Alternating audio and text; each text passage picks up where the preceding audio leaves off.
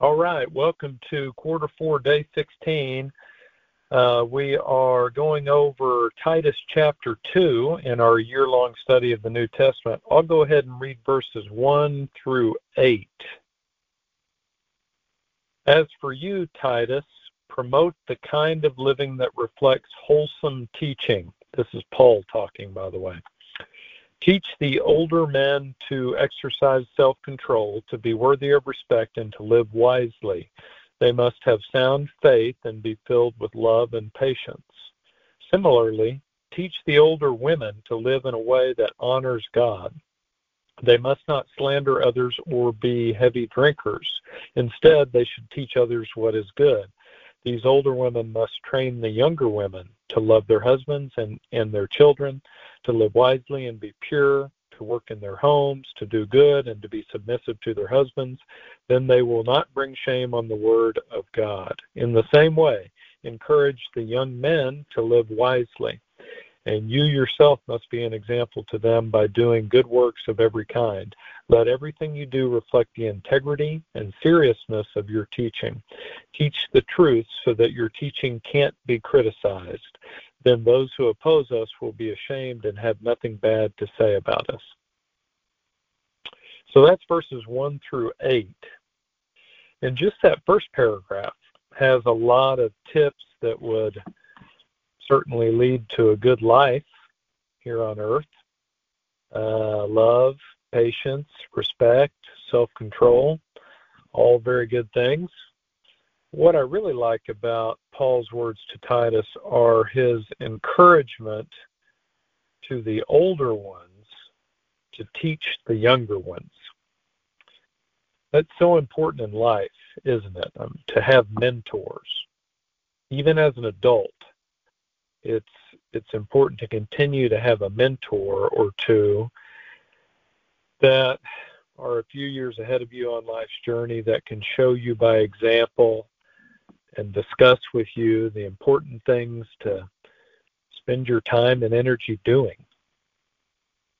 For me, it's been a guy named Randy Camp over the last 10 years or so who who has helped me to pursue things of value instead of, you know, getting too wrapped up in myself.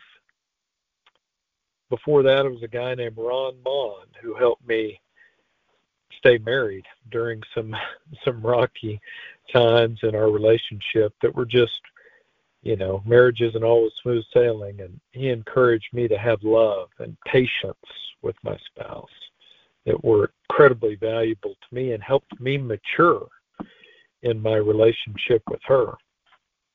Before that it was my young life leader and my parents and my grandfather all of those older people mentored me in some way and helped bring me along to greater maturity. Just like Paul is doing for Titus in this book, and just like Paul is encouraging the older folks in the community to mentor the younger folks.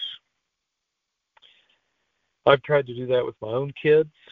Um, I'll probably get more involved, hopefully, doing that for for younger adults now that my kids are starting to leave the house and we're getting closer to becoming empty nesters in the next few years. This past Sunday at our Sunday school class uh, at Crossings, we we uh, were talking about how sometimes we don't get the exact answer to our prayer that we want. Sometimes a situation or circumstance doesn't change for the better like we've asked God to, to do. You know, sometimes that answer to our prayer um, is not exactly what we want. Maybe it's something like God just gives us gives us someone to help us through it. Someone who loves us. Maybe someone who's been through that type of situation or difficult circumstance before. So you know we we don't always know exactly why and this is what we were talking about in Sunday school an an all powerful God doesn't answer our prayer exactly the way we've asked but you know, maybe we'll find out in heaven someday, but we can learn from others who've been, who have been through similar struggles. And we can certainly feel the kindness and compassion of others who just take the time to care for us.